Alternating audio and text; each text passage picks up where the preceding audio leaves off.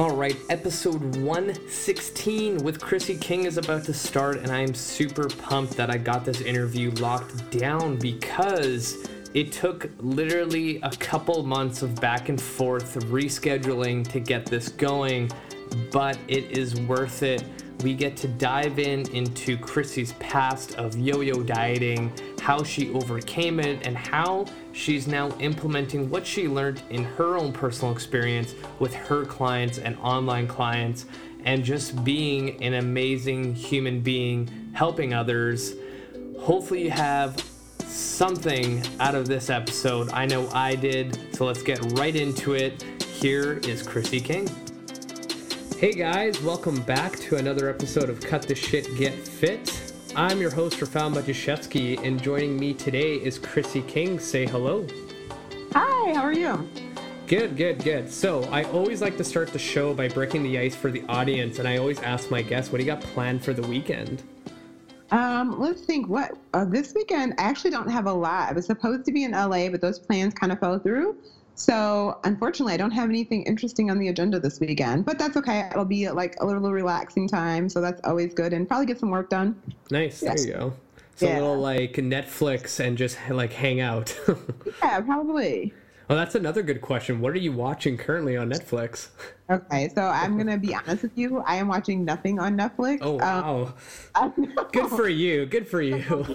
you know what? My schedule has just been incredibly busy over the last year, so I haven't had like a lot of time for Netflix or anything like that. So if you have some suggestions, I'm open, but I don't. I'm not really currently watching anything. Yeah. Nor do I have yeah. a good grasp of what's even out right now. So. No, that's fair enough. Like I'm in the same boat. I've been pretty busy lately, and I haven't had a day where I could like say even binge watch two episodes. I can only do one at a time now. Yeah. But the show that I'm watching right now is Bates Motel on Netflix. Oh, and um I really like it because one, it's actually filmed where I like live, so I always see the little spots around town that I you know see every single day, and I'm like, oh, I know that place, I know that place. But uh, the whole premise of the show is uh, this kid I think the show starts off where he's like a teenager and he has these blackouts and he almost becomes like schizophrenic and it's almost kind of like a take on Psycho and Dexter. So it's kind of a dark show, but it's like really interesting. Oh, that's awesome. Yeah. yeah. Yeah. Um, but anyway, let's get into the show and uh, tell the audience who you are, what you do, and how did you get into this industry in the first place? Sure. Um, so yeah, my name is Chrissy. I'm from the Midwest. I live in Wisconsin right now. Um, I'm a strength and nutrition coach. Um, I'm a power lifter, a writer. Um, I talk a lot about all different things ranging from fitness to um, feminism. So I'm a little all over the board. Um, and how I got into fitness is a few years back, probably like six or seven years back now. I had no, I just, I never worked out. I didn't have any background in strength or athletics. Um, I was more of like a book nerd and a writer through like high school.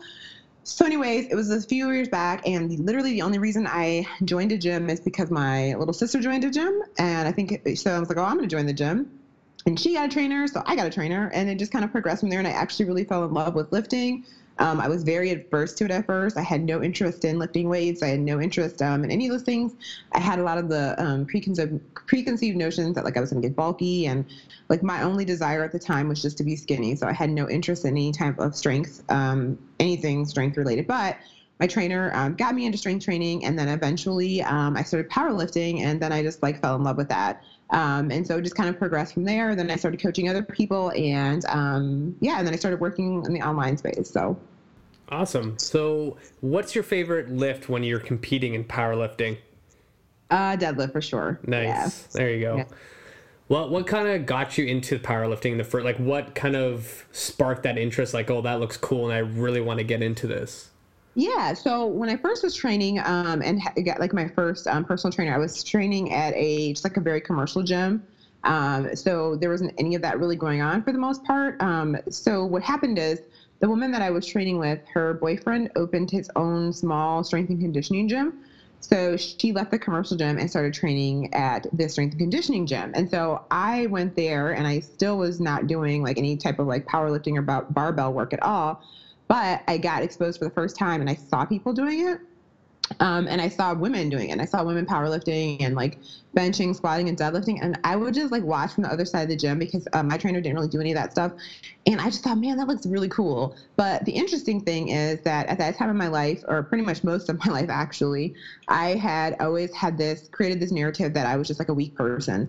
And it was kind of like um, it was a running joke in my family, to be honest, because like I couldn't do anything physically strong. I just didn't, I, I wasn't physically strong. So. I always thought that like wasn't something for me, but, but I was like super intrigued by it. Um, and so then through a series of events, she ended up leaving the gym and wasn't training anymore at all.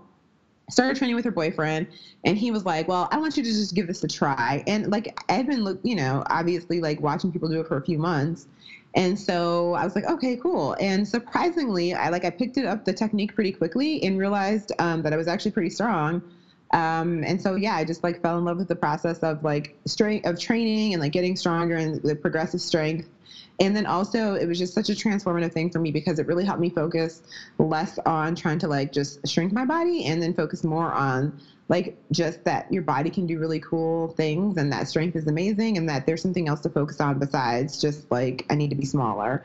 And so it was just a really transformative process for me. Um, and once I started, I just have never looked back. So yeah.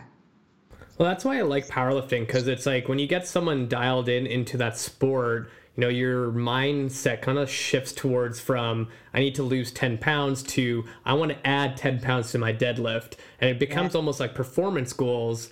And then the whole idea of losing weight and whatever kind of just takes a back seat. And that's what I tell my clients to do is kind of like stop thinking about what the scale says, what measurements say, and just like think about something you want to do in the gym, get to that yeah. goal, and most likely your body's going to change either way. And then you're going to be like, oh, my pants fit better now. And all I've been focusing on is trying to get my deadlift heavier. Right. It's so true. And so that's like pretty much, I mean, yeah, that's so true. You stop worrying about that stuff and your like your body's going to transform. Just, it's just going to happen. Um, but you have so much fun more, in my opinion, anyways, you have so much more fun and you enjoy the process more when you're definitely like, yeah, focusing on what your body can do and not so much on like trying to alter the way it looks. So I think it's just more of an enjoyable process and it's more rewarding in my opinion too. Oh, 100%. And like I, because I said this a bunch of times on my show, like probably 90% of my clientele are all females. And yeah. anytime they're like the first time ever into the gym, they're kind of intimidated about everything. And right off the bat, I start educating them like, you know, I want to get you strong.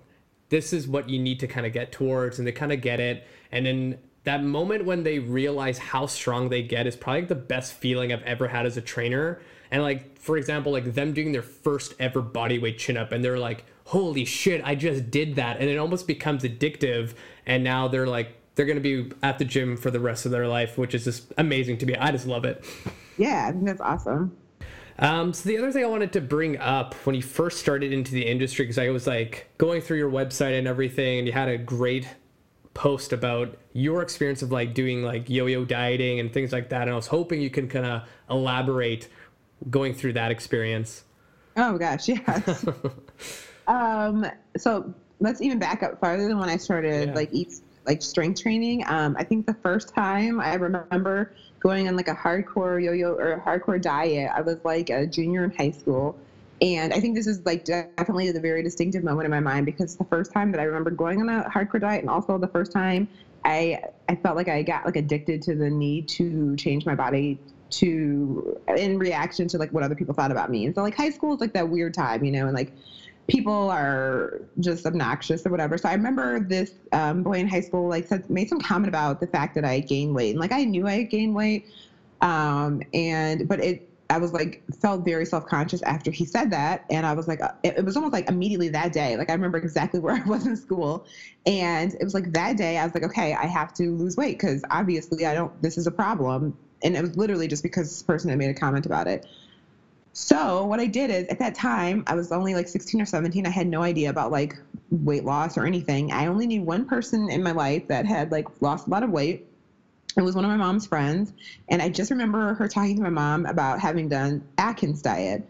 So I literally went to the bookstore and bought a book about the Atkins diet, nice. and that is literally what I started doing. And so I, I mean, it worked. I dropped weight pretty quickly, but the only so the only physical activity I was doing at that time was um, like, like tons and tons of cardio. So I did lose weight really quickly, obviously, um, because I wasn't eating really any carbs. And then I was also just doing tons of cardio every day. So I lost a lot of weight, um, but then I went to college and it wasn't really sustainable. So I gained weight back. And the only thing I knew how to do to lose it was to go back this diet. And so it just became this process of like years of going up and down.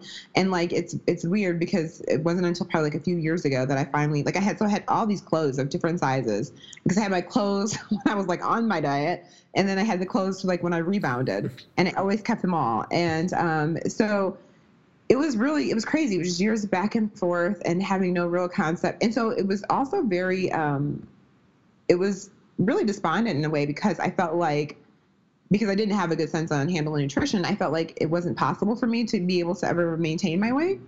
Um, and I was always like, how are all these other people able to maintain their weight? And I always have to do these extremes. Um, so it was really frustrating. And again, it was during the process of strength training um, that I kind of got a better handle on nutrition. And I still struggled during that time period as well because I um, I started tracking macros, which worked really great. Obviously, worked really well for me. But then I got like really obsessive about them as well, um, and um, you know, it, it, so I had the, it took me like I feel like a lot of years, probably like to like two years, two or three years ago. Well, probably more than that now. Probably like four years ago, where I finally like started really addressing all of my nutrition eat my nutrition and food um, issues and also just uh, dealing with my body image issue really because that was really at the root of it um, and to getting to a place was more comfortable in my skin and realizing that I don't have to like look a certain way and and, and the thing is that even when I was lifting and I was uh, tracking macros I still was in this fight with myself about like, oh, I just need to lose five more pounds. I just need to lose this five more pounds.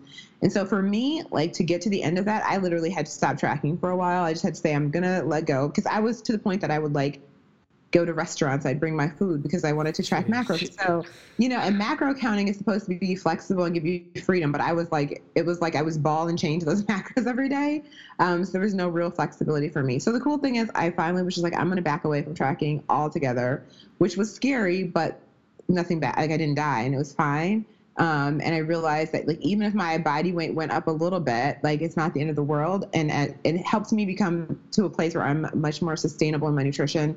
I don't have track; I can actually eat intuitively, um, and you know have a fairly normal life, is what I like to say, um, and not always be stressing about food. So, yeah. yeah. Yeah, like what's alarming to me is like um, one of my clients, she's a school teacher, and she asked me to come in and do a talk to her grade eight class. So everyone's like 13, 14 years old. And out of the 30 kids, I think there was 28 girls and two boys. And I'm like, okay, I'm going to talk about fitness, health, nutrition, blah, blah. And before I even started, I like asked the entire class just to get like a general sense of the room. Like, who here has done a diet? Every single person's hand went up. I'm like, holy shit, like at 13, this is already happening. I'm like, okay, how, how many of you have done more than one diet?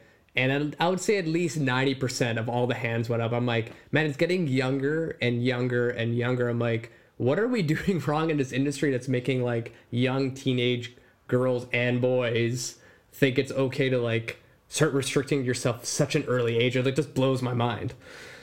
Crazy? And so what I just recently saw too on social media that like people were kind of like outraged at is that like Weight Watchers was starting a program for I think it was like adolescent or teenage girls. Oh jeez.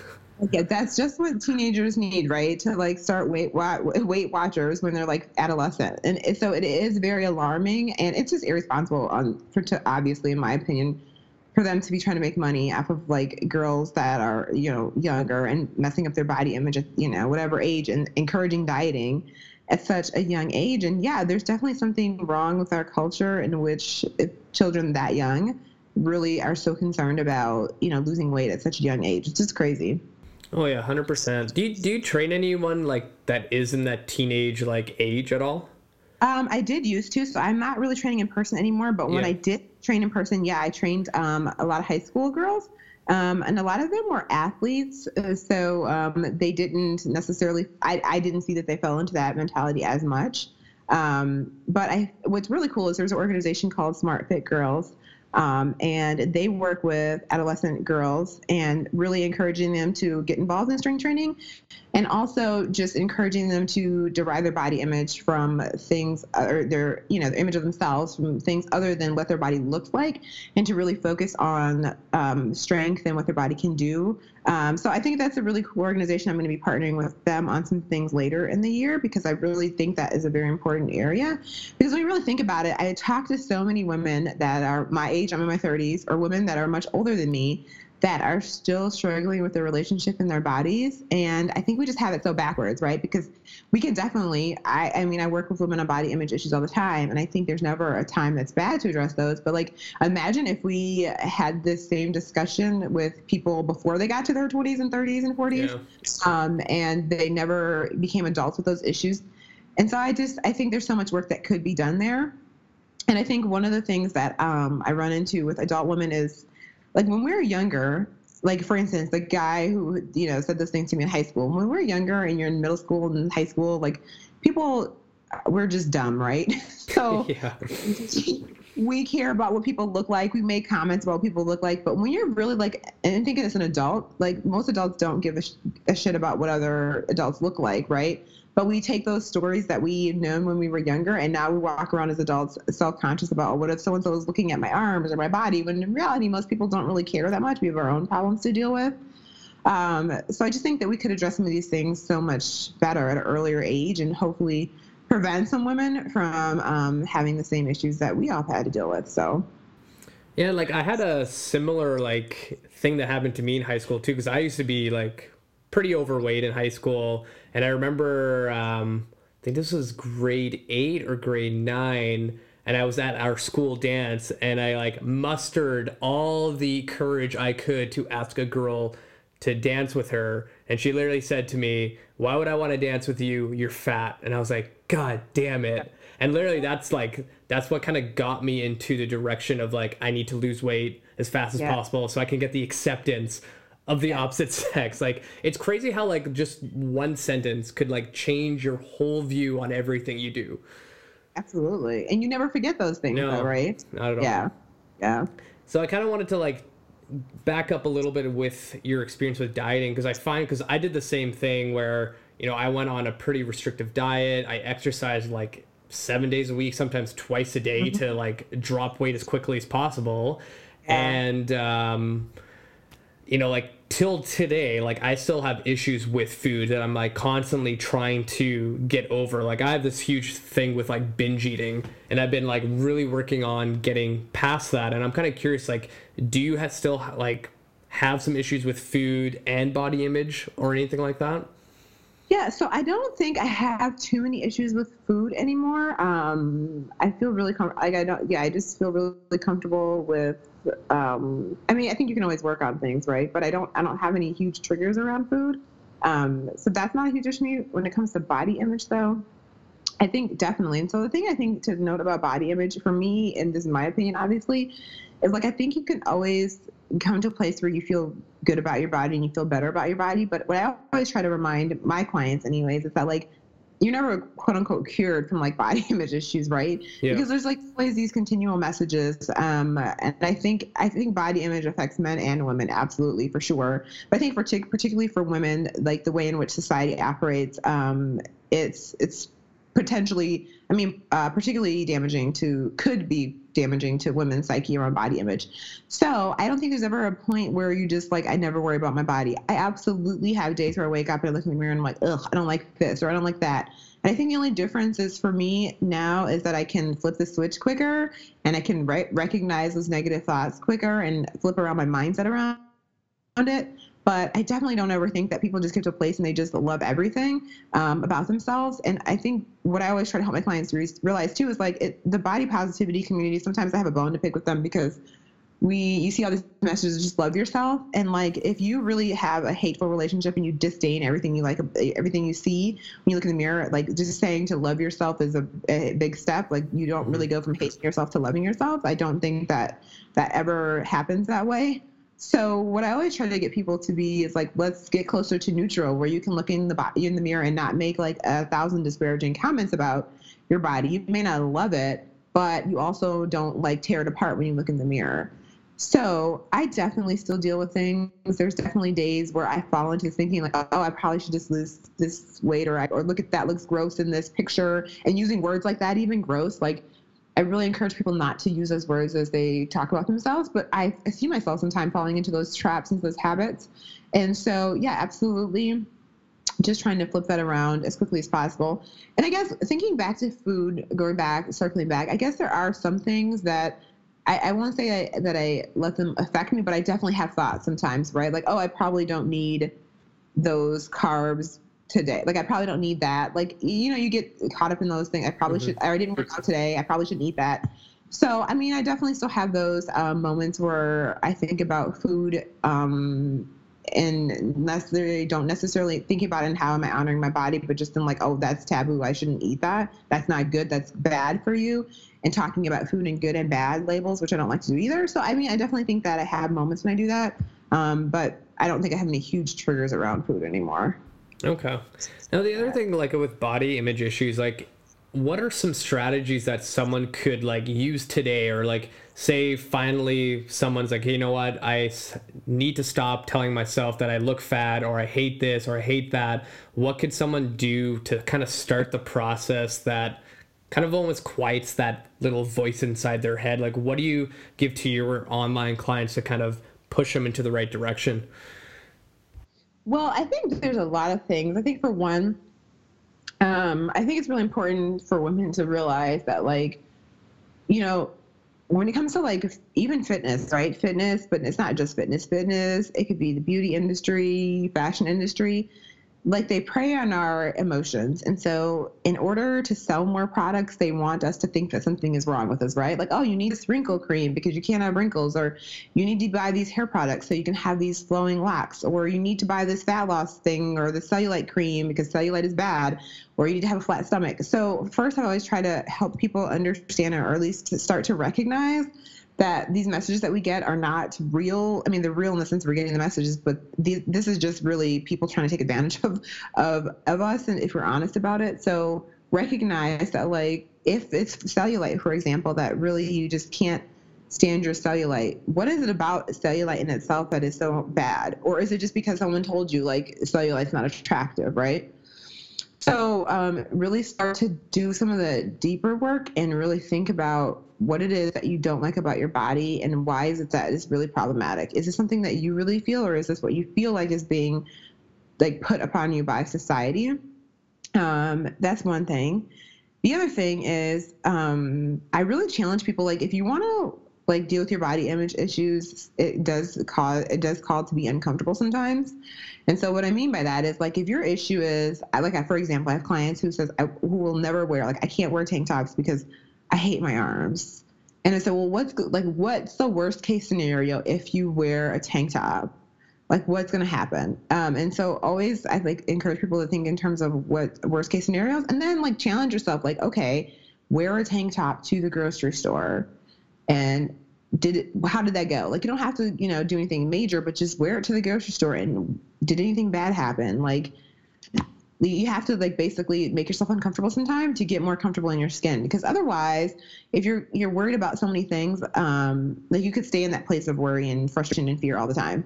So challenge yourself to do some things out of your comfort zone. Think about where these things are really coming from. And then lastly when people you know say i just want to feel comfortable in my body. I just want to be happy i actually ask them like if you fast forwarded a year from now and your body image issues were resolved what would that actually look like for you? What would you feel like in your skin? What would that feel like on a day to day basis?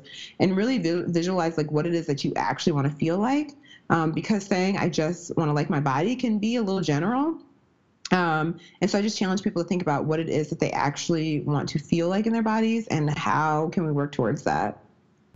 I like that because I think I had another person say something similar. Is like you want to visualize yourself, yeah, like a year or two years down the road, you know, how do you like perceive yourself? How do you feel? How do you look? And if you're comparing yourself to another person you know what does that other person that you're comparing yourself to have that you don't have? And if you did have what they had how would you feel? And i think that kind of switches the brain how it perceives your own image.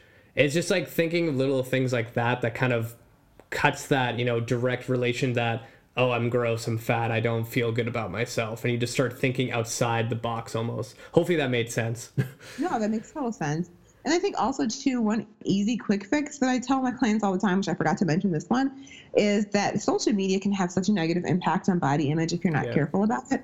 Um, and so for me, I remember when I was like just getting into fitness, I like went and followed all these people that had like my body goals, like people I wanted to look like, and and first off, like we never know what's true and what's not true on social media, right?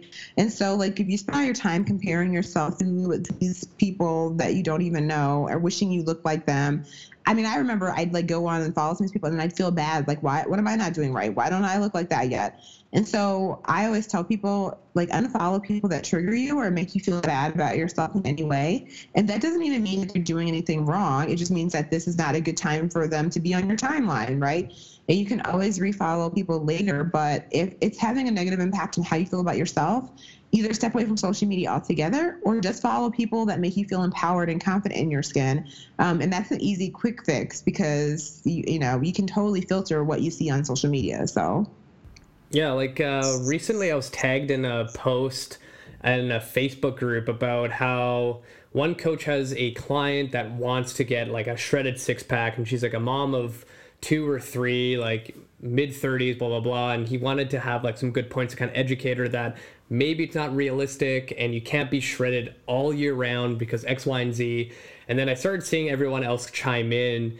And the women who did have like six packs, they showed like pictures of themselves in different positions where they don't have a six pack. And it's like a lot of it is like the lighting, the mm-hmm. angle, the way you twist your torso to get that yeah. perfect picture to post on Instagram.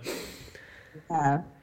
It, it's ridiculous because it's like no one posts a picture it's on crazy though yeah. because I, go on sorry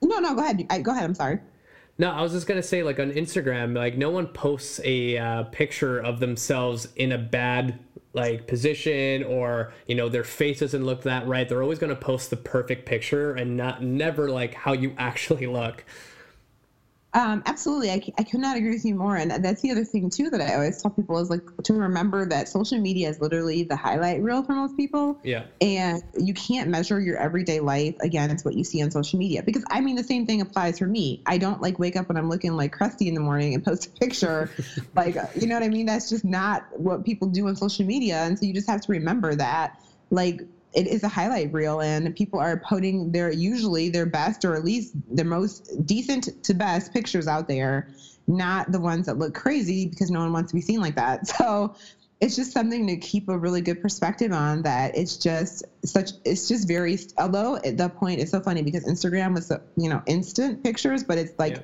not it's the most curated content out there right? Um, so we just have to remember that.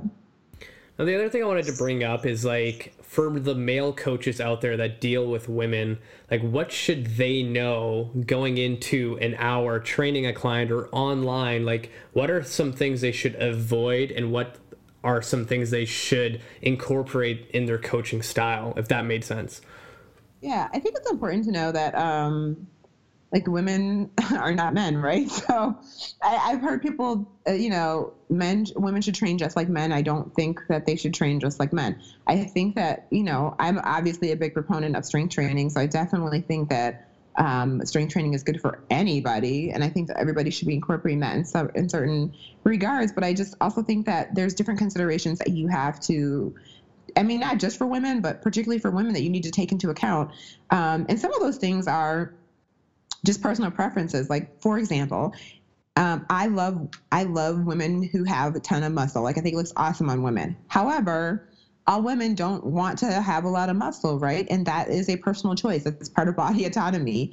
And so I think it's important for men in particular, women as well, though, to take into consideration their clients' desires. Like if a, a client comes to me and they're like, I want to lose some weight and I want to, you know, tone up or and you, the words that they use, but I don't want to put on a lot of bulk like I think it's important to respect someone's wishes regardless of what you think you want for them. Like, oh, I, I want them to know that muscles are great on women. That's cool, but like you got to respect their wishes um, and and their desires and how what their training should look like. And then also obviously be aware of hormonal differences between men or women. Um, and I'm not saying you need to ask your clients, you know, anything in regards to their cycle and what time of the month it is. I'm not encouraging you to do that actually at all.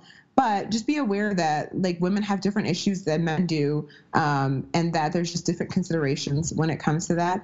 So, and then also realize that like I don't know, I've had male trainers. I have a, I've had a lot of male trainers in the past, um, and sometimes men just they they talk to women like they would talk to guys, like you're one of the bros. Yeah. And so I had this coach and I would be like really upset about a lift. And I wouldn't, I'm not like a, an emotional person really, so I wouldn't cry or anything.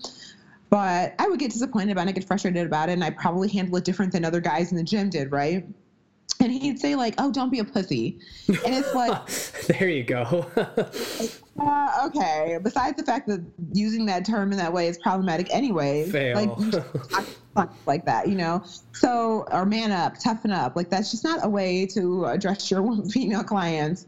Um, so I just think all of those kind of things. And and if you're not used to training women, or if like you're in an environment where you work with more men, just be mindful of that and be mindful of even just like how you're the thing you're talking about. I went to a gym where I felt, felt like it was very they made a lot of misogynistic comments jokingly, um, but it still totally wasn't cool. So I just think, you know, remember that your female clients are not one of the guys and be respectful of that. Um, and I don't know, I could go on probably all day about different things, but I just think those are some of the things off the bat that people should remember and take into consideration.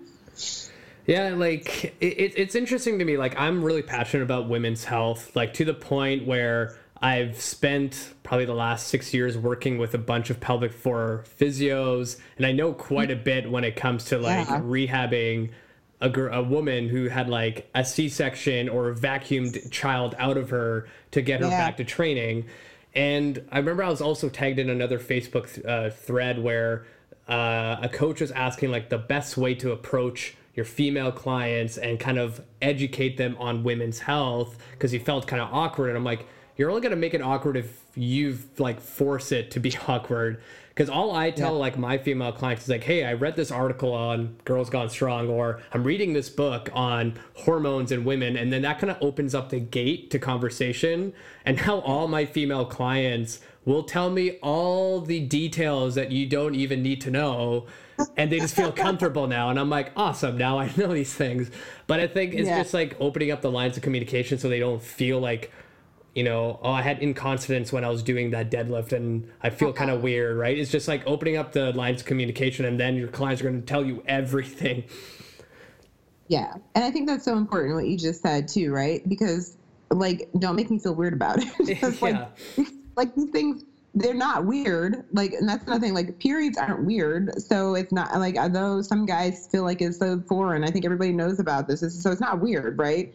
Um, and pelvic floor issues aren't weird. So yeah, like don't make me feel strange about it. And also, I'm so glad you brought this up though, because I think it is very important for um, male trainers if you're working with women to educate yourself on at least some of the basics of that stuff, um, so you have a good understanding of that. So yeah, that's that's really important.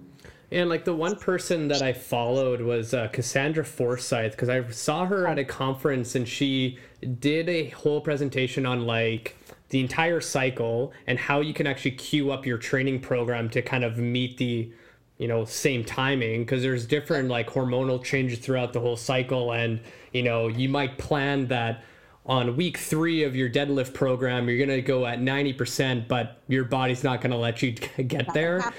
and uh-huh. i would like like anyone listening like look up cassandra forsythe or honestly just go to girlsgonestrong.com and just read everything and you'll be good to go yeah. And I think that that's so true. And like being aware of things like that, particularly if you're a male coach and realizing like, yeah, certain times a month is probably just not going to happen and that's just normal. And then you understand like why that's the case and like you get it and it's not that it's not that really complicated like you said to understand and girls Gone strong is a phenomenal resource for oh, yeah. all things related to women and strength so yeah it's fairly easy to educate yourself on those things and yeah very important so um, the other thing too is like I find it interesting when you know I'm coaching my female clients and they all do this where they're like, I just feel fat today, and I'm kind of wondering like, what would you suggest for a male trainer to combat that saying so then they leave that hour or that email or Skype call you have online where they feel better about themselves? Well, I think so. I've had this experience before with where I've said that to a male trainer. So I think the first thing is like the best thing you can do is not just blow it off because I had a coach that I said something to that effect, and he's like, "Oh, please, that's just ridiculous." And okay, thanks. That's really yeah. helpful. Now I feel ridiculous for my feelings on top of that.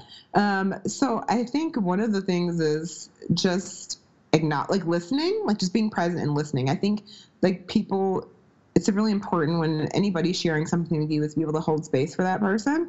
And I think people generally, when they're telling you that's because they need someone to talk to about it. So the first thing you can do is just listen to what the person has to say um, and ask them. Well, I mean, I, again, I think women interact with each other differently. If a woman said that to me, I'd be like, "Oh, is this, are you bloated?" Like, you know, we did we talk about it because we like women do that that, that kind of stuff. So, um, I, you may not necessarily feel comfortable asking them those types of questions. But um, I think acknowledging their feelings for one, um, and then just saying, you know, I think we, uh, this is what I would say anyways, I think we all have times where we struggle with the way that we look or how we feel today and, and all of that. But let, let's focus on like uh, having a great training session. Let's focus on um, what we can do in the gym today that will take our attention off of just how we look in the mirror today. And then also I am I'm really open to like just having open dialogue and say like, oh, why like why why do you feel fat today? Like what isn't bothering you? What do you not like about whatever? Um, and I think people just generally feel better anyways when they felt heard and seen um, and acknowledged. Um, I think that's really helpful. And then honestly, I always ask people like like is there anything that's different between yesterday and today i mean yeah yesterday and today and what would make you feel better like what what would make you feel less um, like in this funk that you're in right now? Um, because sometimes I think, again, it always goes back to that body image conversation um, and digging a little deeper to see maybe they had some interaction with someone or any, it could be so many different things. I think sometimes you have to go below the surface and kind of uncover what's really going on because I think people just make statements like, I just feel fat today, I think there's always usually a little something more to that. Um, so I don't know. I like to delve in below the surface a lot when I'm dealing with people. But I definitely think for male clients, I mean, for male trainers, the first and most important thing you could do is just listen and hold space and not um, just like, if you're uncomfortable with it and you don't know what to say, I think the worst thing you can do is just be like, oh, that's just ridiculous. Like, that's not, that's not helpful. Yeah. I, I, think when I had Erin Brown on the show, I asked her the same question and she got a little bit deeper and she's like, you should ask them why do you feel okay saying such a negative thing about your body? And then they like again that mindset kind of shifts and they're like, oh, I now have to like think a little bit deeper of why I'm saying those nasty things to myself. And I'm like, that's really smart and really good to kind of just open up the again the communication lane for your female clients to kind of open up and kind of you know spill out what's going on in their life. Right. There's always more to it though, right? Like when people yeah. make there's always something deeper below the surface. I think in most interactions that we have with people. Um, so yeah, we have to dig a little bit deeper most time. Um, so the next thing I kind of want to bring up is like nutrition. So say you get a brand new client online and they had a lot of experience with again yo-yo dieting and they're kind of used to the whole idea of like I have to eat within this many calories, I have to restrict myself all the time, and then you're like, okay, we are gonna shift away from that and get you to normal eating how do you help an individual like that to kind of change how many years they've been dieting like that to kind of get it through their head that it's not the best way? Oh man, it, yeah. it can be really, really difficult. it can be really, really difficult, and it really depends on how long they've been in that cycle. Um, so one of the things I mean, it, it, again, it, can mean so many things. Yeah. But if it's someone extremely coming from an extremely restrictive background, for example, they have like a list of approved foods that you can eat, right? Like I'm talking super restrictive backgrounds. Um, one of the things I really like to do is like we have to start working for one in our mindset around food. It's not there's no such thing as good food and bad food. Um, and I think that um, that takes a lot a lot of work for some people that are really really like I have a client in particular um, who is like we've worked through it, but you it's really easy to fall back into those habits, I should say. So I think that like let's talk about food as fuel and not as good and bad is one of the first things we need to, to talk about.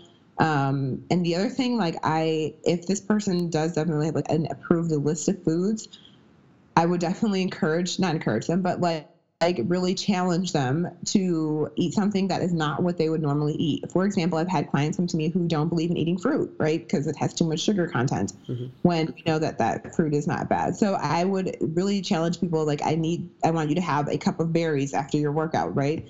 Um, and just slowly, I, I don't think you can jump into, depending on how restrictive the person is, I don't think you can jump into these types of situations and make huge monumental changes right off the bat um, because most people just can't handle that. Um, so I think that slowly start to introduce other things, continue to have those conversations around food.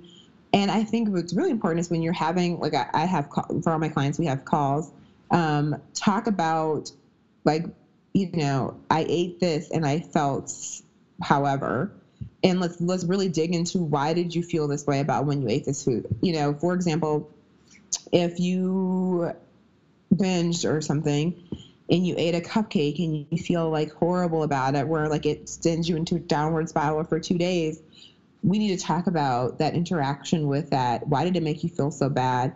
Why do you feel guilt and shame around consuming food?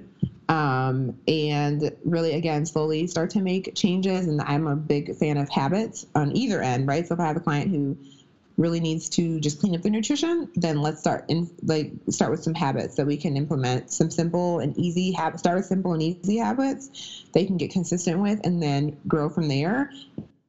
And if it's a person who's super restrictive, also some habits, but probably in the opposite direction um, to introduce some different things um, and help them really understand that, like, okay, I ate a cup of berries four times last week and everything's still okay. It wasn't, nothing happened my body isn't harmful. I didn't, you know, I didn't gain 12 pounds overnight, um, and it's okay. And so I think again, those are kind of depending on how restrictive a person has been, though. That's a long, that's a lot, a long time before you, I think you get to, if ever, you get to a place where you fully um, feel fully comfortable with the changes around food because those are difficult changes to make and they're not comfortable things to go through and change um, and they require a lot of work. And I think people can easily revert back to those feelings really quickly. So I, I think those things take a lot a lot of work.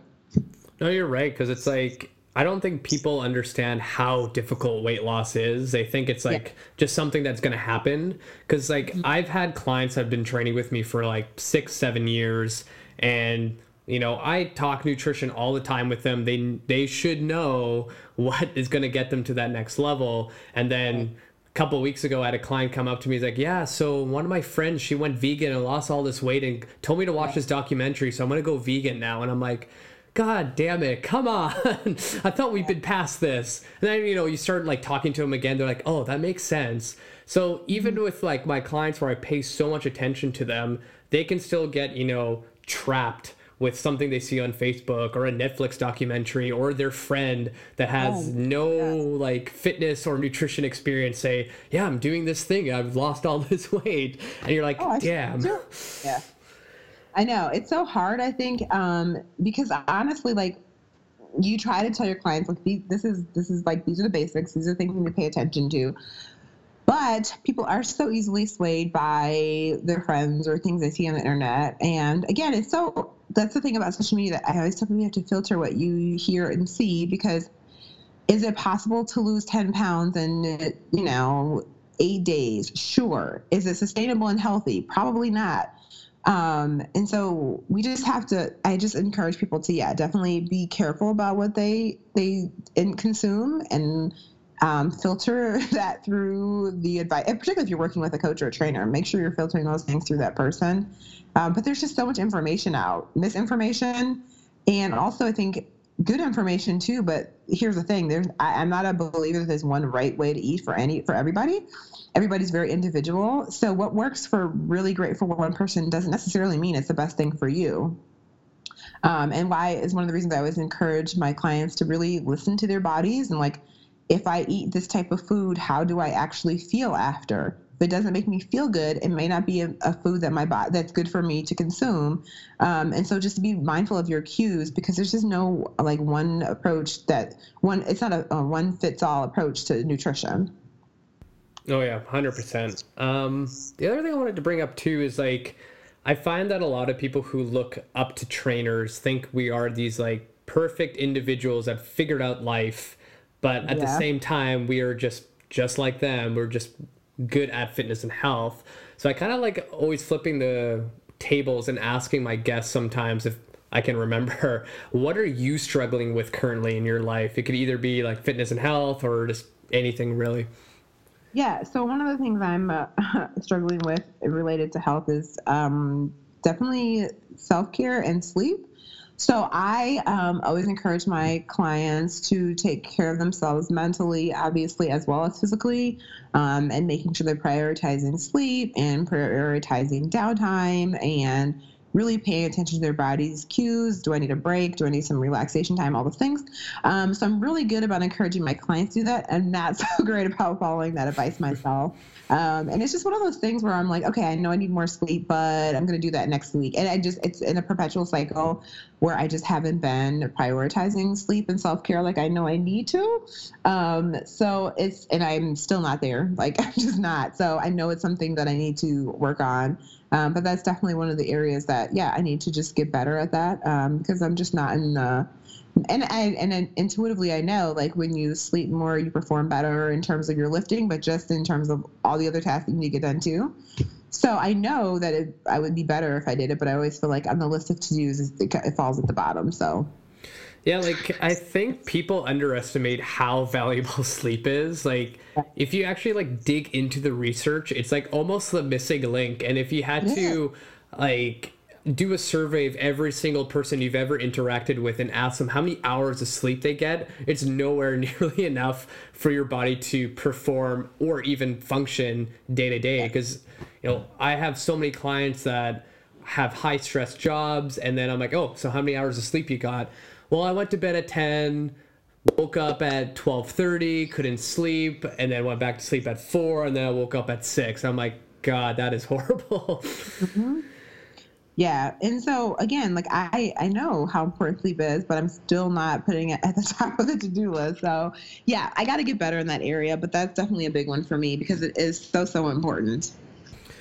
Yeah, and then the other thing I like to bring up too is kind of like talk about failure. But I find that you know failure is an interesting thing. Like people are scared are scared to fail in something, but really that failure is going to teach you something to get to that next step. So I'm hoping you could like remember a time in your life where you failed at something, but it actually brought you to success that much quicker. Yeah, absolutely. So it's so interesting. I love talking about failure because I'm a recovering perfectionist, right? so um, I spent a lot of my probably like early 20s definitely like only doing things that I knew I was going to be good at because I did not like to fail which is so backwards, right? But I remember um, career develop, like particularly in my personal career prior to the fitness stuff, um, my corporate job. I really, really wanted this job so badly and I did not get the job and I was like so devastated. Like I cried. I was just like devastated for like probably like a solid two weeks um, because I just really wanted this job. Well, anyways, fast forward probably like six months and I ended up getting a different role and then it catapulted me into the job that I like wanted long term anyways. Um, and so had I got that job, I think that I didn't get, I probably would have never ended up in in the one that I I did eventually want. And so what I learned through the whole process is that, um, for one, like I didn't get the job, and yes, I was sad and I cried, but it was all fine. Like nothing happened, right? And then two, sometimes when a door closes, it's it's better for us, and it may not be able to understand it at the time, but it could be um, I don't know. I'm a really big, I'm kind of a little woo woo, so I'm just thinking the universe knew something better was for was going to happen for you, and it just wasn't the right timing. Um, and so that's something that I've definitely have failed at and I've had so many failures in powerlifting meets before. So I bombed out of a meet once, um, which was a humbling experience for me. I bombed out on squats, which is like your first lift, and I'd always been a really good squatter. I've never had problems with that. Bombed out of it, um, and it was a humbling experience. But and I like literally um, didn't compete for like um I don't know, a few months, but then I was like, okay, I got to get back in there. And it was fine. So you have those times where you get, you know, down and out about things and you realize like it's okay. You learn, you grow, you change your approach the next time around. And I recently have been thinking about this particular thing because I was reading this book and it was like, you know, if you're not failing regularly, you're probably not getting out of your comfort zone enough.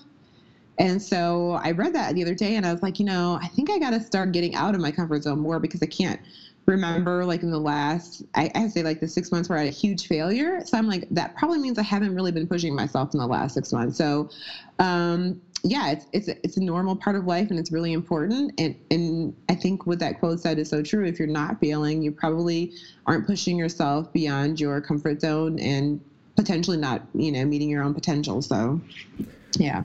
It's tough, like when I've like meet people, and you can already tell like they're just like that perfectionist type yeah. And um, recently, I've been working with a chiropractor with her social media, and like in the very beginning, she's getting better now, but like anything that she wanted to put out, she's like, "This is it doesn't sound right," or like this blog that I wrote, I don't think it makes sense, and I'm like, honestly, it's good enough. Like you just gotta like get it through your head, just be good enough because no one's gonna like make fun of you, like. And no. if they do, like, who cares? Like, who are they to make you feel bad because it's like I told her just get this through your head. The first year of your social media posts, they're probably gonna be horrible. And just yeah. have have that standard in your head. They're just gonna suck. Who cares? And then the more yeah, the more you do it, the better you're gonna get at. And now it's not like, you know, if we decide to do a video, she's not so awkward on camera, like staring into the camera like a psychopath. But you know, it's just practice. Yeah. Like practice, fail, practice, practice, fail, and eventually get it right. Absolutely. And you know, this the same thing when I first started my blog, I was like, oh, what if people don't like it? What if I spell things wrong? And then I realized, for one, when you're like just starting something, no one's reading it anyways, probably, right? Yeah. So perfect perfect time because you get practice and the more you do it you get better at it and then by the time like people are reading you're pretty decent and so it and it's fine and again like with the whole social media if someone doesn't like it and they like well they probably weren't ever going to be like one of your people anyway so it's okay it doesn't matter it's fine and I think you should show that, like, I wouldn't say weakness, but like your true self. Like, don't try to mm-hmm. be perfect. Like, if you're weird, like, own it. Like, just yeah. show that to the whole world. Because I always think of like Mark Fisher. Like, mm-hmm. before I interviewed him, and like, I kind of knew him in the industry, and I'm like, rainbows, unicorns. I don't know what this guy's deal is, but I really want to talk to him because it's like yeah. it, it's weird, and you're like, I kind of want to know more. Like it always sparks your interest, and I find that the coaches in the industry that just kind of let themselves be out there of who they are. Then people just get attracted to that personality and they're somehow successful that way. And I think a lot of coach, newer coaches especially, they just need to like let go of this like oh i need to be super professional and this perfect trainer just be yourself like let that shine out and people will follow you. I could not agree with you more. Um, i definitely think that when i first started like doing social media stuff i i didn't feel like i needed to be perfect but i definitely felt like i needed to be um, palatable.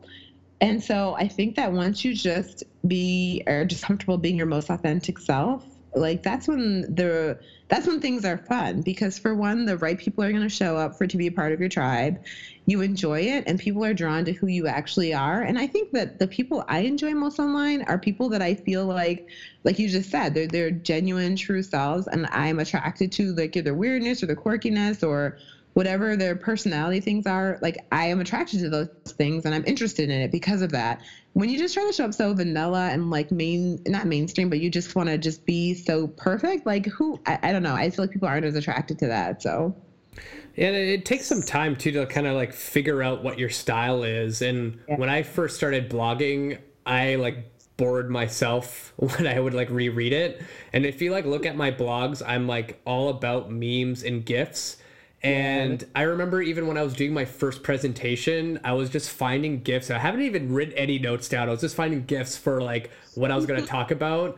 And I remember my wife asking me like, "Oh, so how's like your presentation coming along?" I'm like, "Awesome! I have like 30 slides of just gifts, and I haven't written anything down." And like all she could hear is like out of the bedroom where I'm like working, just me laughing at stupid shit that I found online. And I'm like, "All right, so this is my style of like writing and pretending. It's just like gifts and and memes."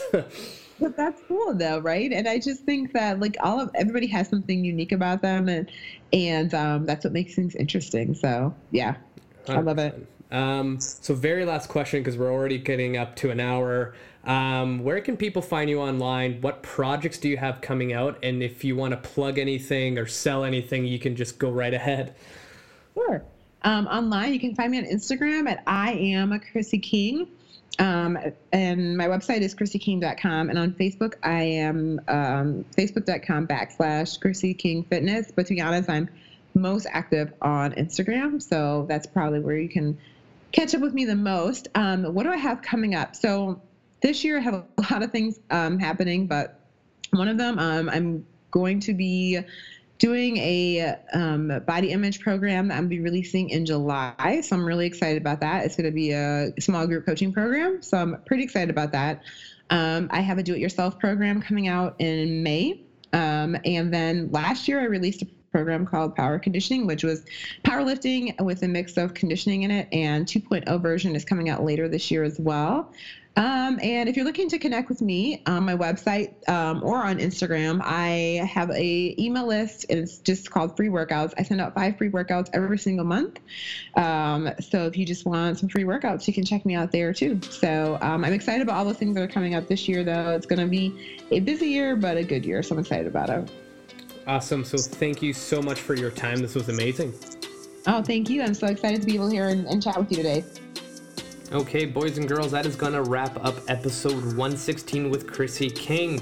Hopefully, you enjoyed that one because she was just a blast to chat with. And again, if you guys have any recommendations on who I should get on this show, let me know because I kind of want to know what you guys want to learn about, or even just reach out to me and be like, hey, Raf, stop talking about business. You're being stupid, or whatever you want to say, and give me topics that you want to you know, hear about, learn about, and I will do my best to ask the guests or even myself to talk about it.